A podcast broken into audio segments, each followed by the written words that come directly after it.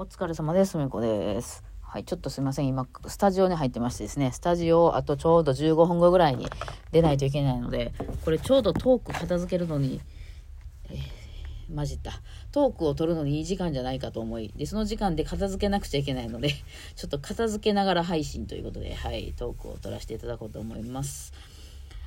今ね、ちょっとバイオリンを片付けております。はい。そろそろね、えー着替えと弦も変えたいところなんですけど、まあちょっと様子見てます。はい。昨日、今日とちょっとね、立て続けに、えー同じ部屋ですね。同じ部屋。この部屋好きなんですよ。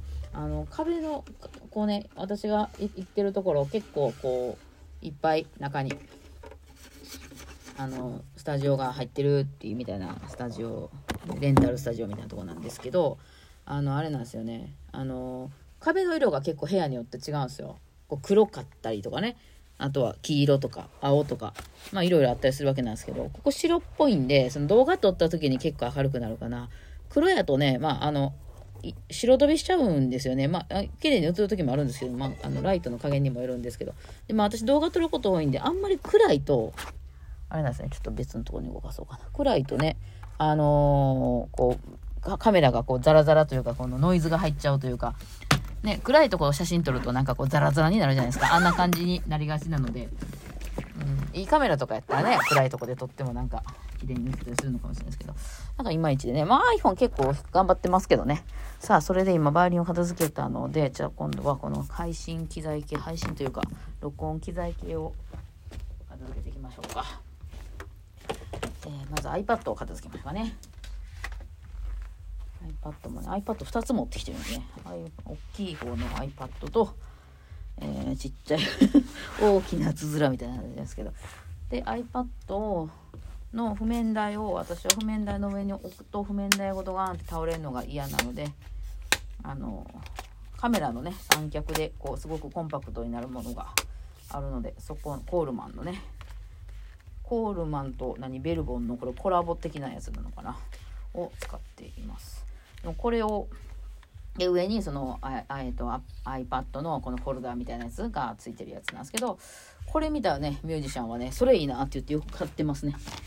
え頼むから私が Amazon, Amazon のあれを踏んでくれ みたいな感じなってますけど。さあでえまあこういうスタジオにはマイクスタンドが必ずねあるのでうまいことこのマイクスタンドを使ってマイクなどはもうそのマイクのスタンドとかはね持ってくるの大変なんでね。はい。そして今ちょっとエフェクター使使っていたのでエフェクターの片付けをしましょうか。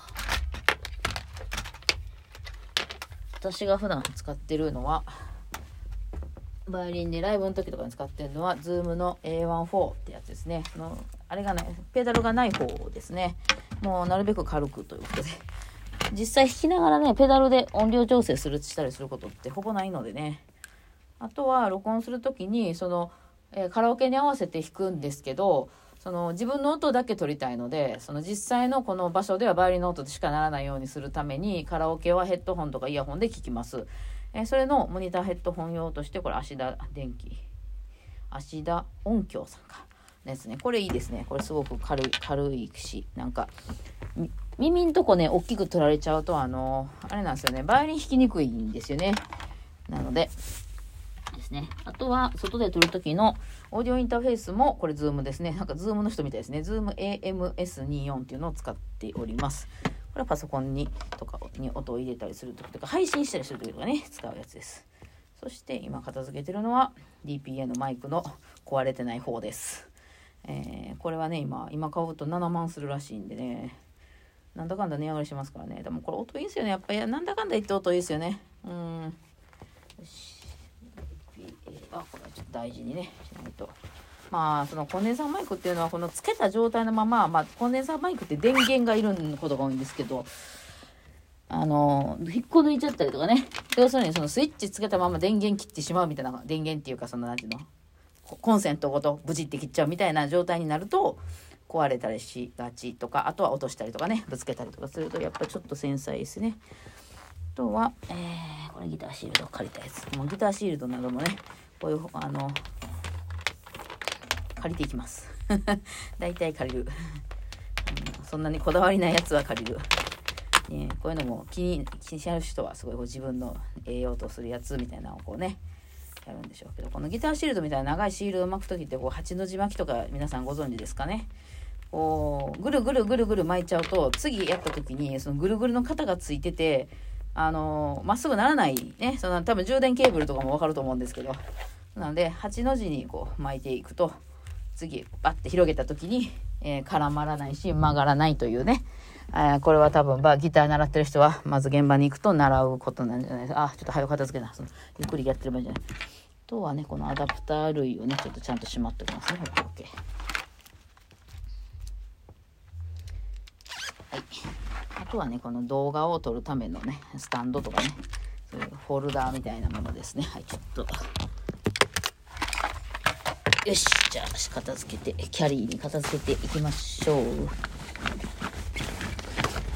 足ペダルとこのエフェクターを閉めてあとはこのこまごましたねちっちゃいアダプターとか配信用のアダプターとか SD カードを移すためのアダプターとかあとちっちゃいあとなぜか六角レンチもありますね。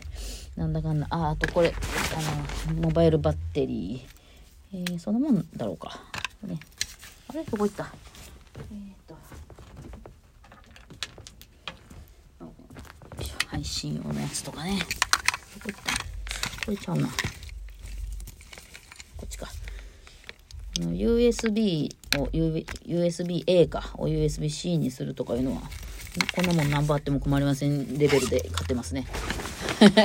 なんだか、結構ね、ちょっとずつね、なあの、タイプ C や思ったら、サンダーボルトでした、みたいなことあるので、なんじゃそりゃみたいな。あ、ちゃうの？これ、受け口一緒やから一緒やと思ったら、ちゃうの？みたいなことによくなりますんでね。はい。で、えー、イヤホン、ヘッドホンしまいのですね。あとは、この、あ、これね、ちょっとこういうフォルダ。で、OK かな？はいはいはい。いい感じになってきました。よいしょ。そして最終充電ケーブル。あとは借りたコンデンサーマイクを。ねしまわないといけないので、う、これで大丈夫かな。あとは、こまごました。チョコレート、これ。えー、マーブル、マーブルチョコ、最近ハマってるのマーブルチョコ。一時前はあの、なんだっけ、アポロが好きやったんですけど、アポロね、私なんかあの、お姉さん用のさ、アポロ、あのー、こう、何だっけ、あんまりこう、糖分高くないよみたいなやつ、あんま好きじゃなくて味が。今言うて普通の食べたらね、すごい糖分なんですけども。と GoPro もまだ存在してますよ。えっ、ー、と財布。イヤホン。Android の携帯。タオル。とこれは捨てていこうお茶を飲んだ。はい OK これで全部かな。はい大丈夫ですね。あよかった。片付きました。なんとかね。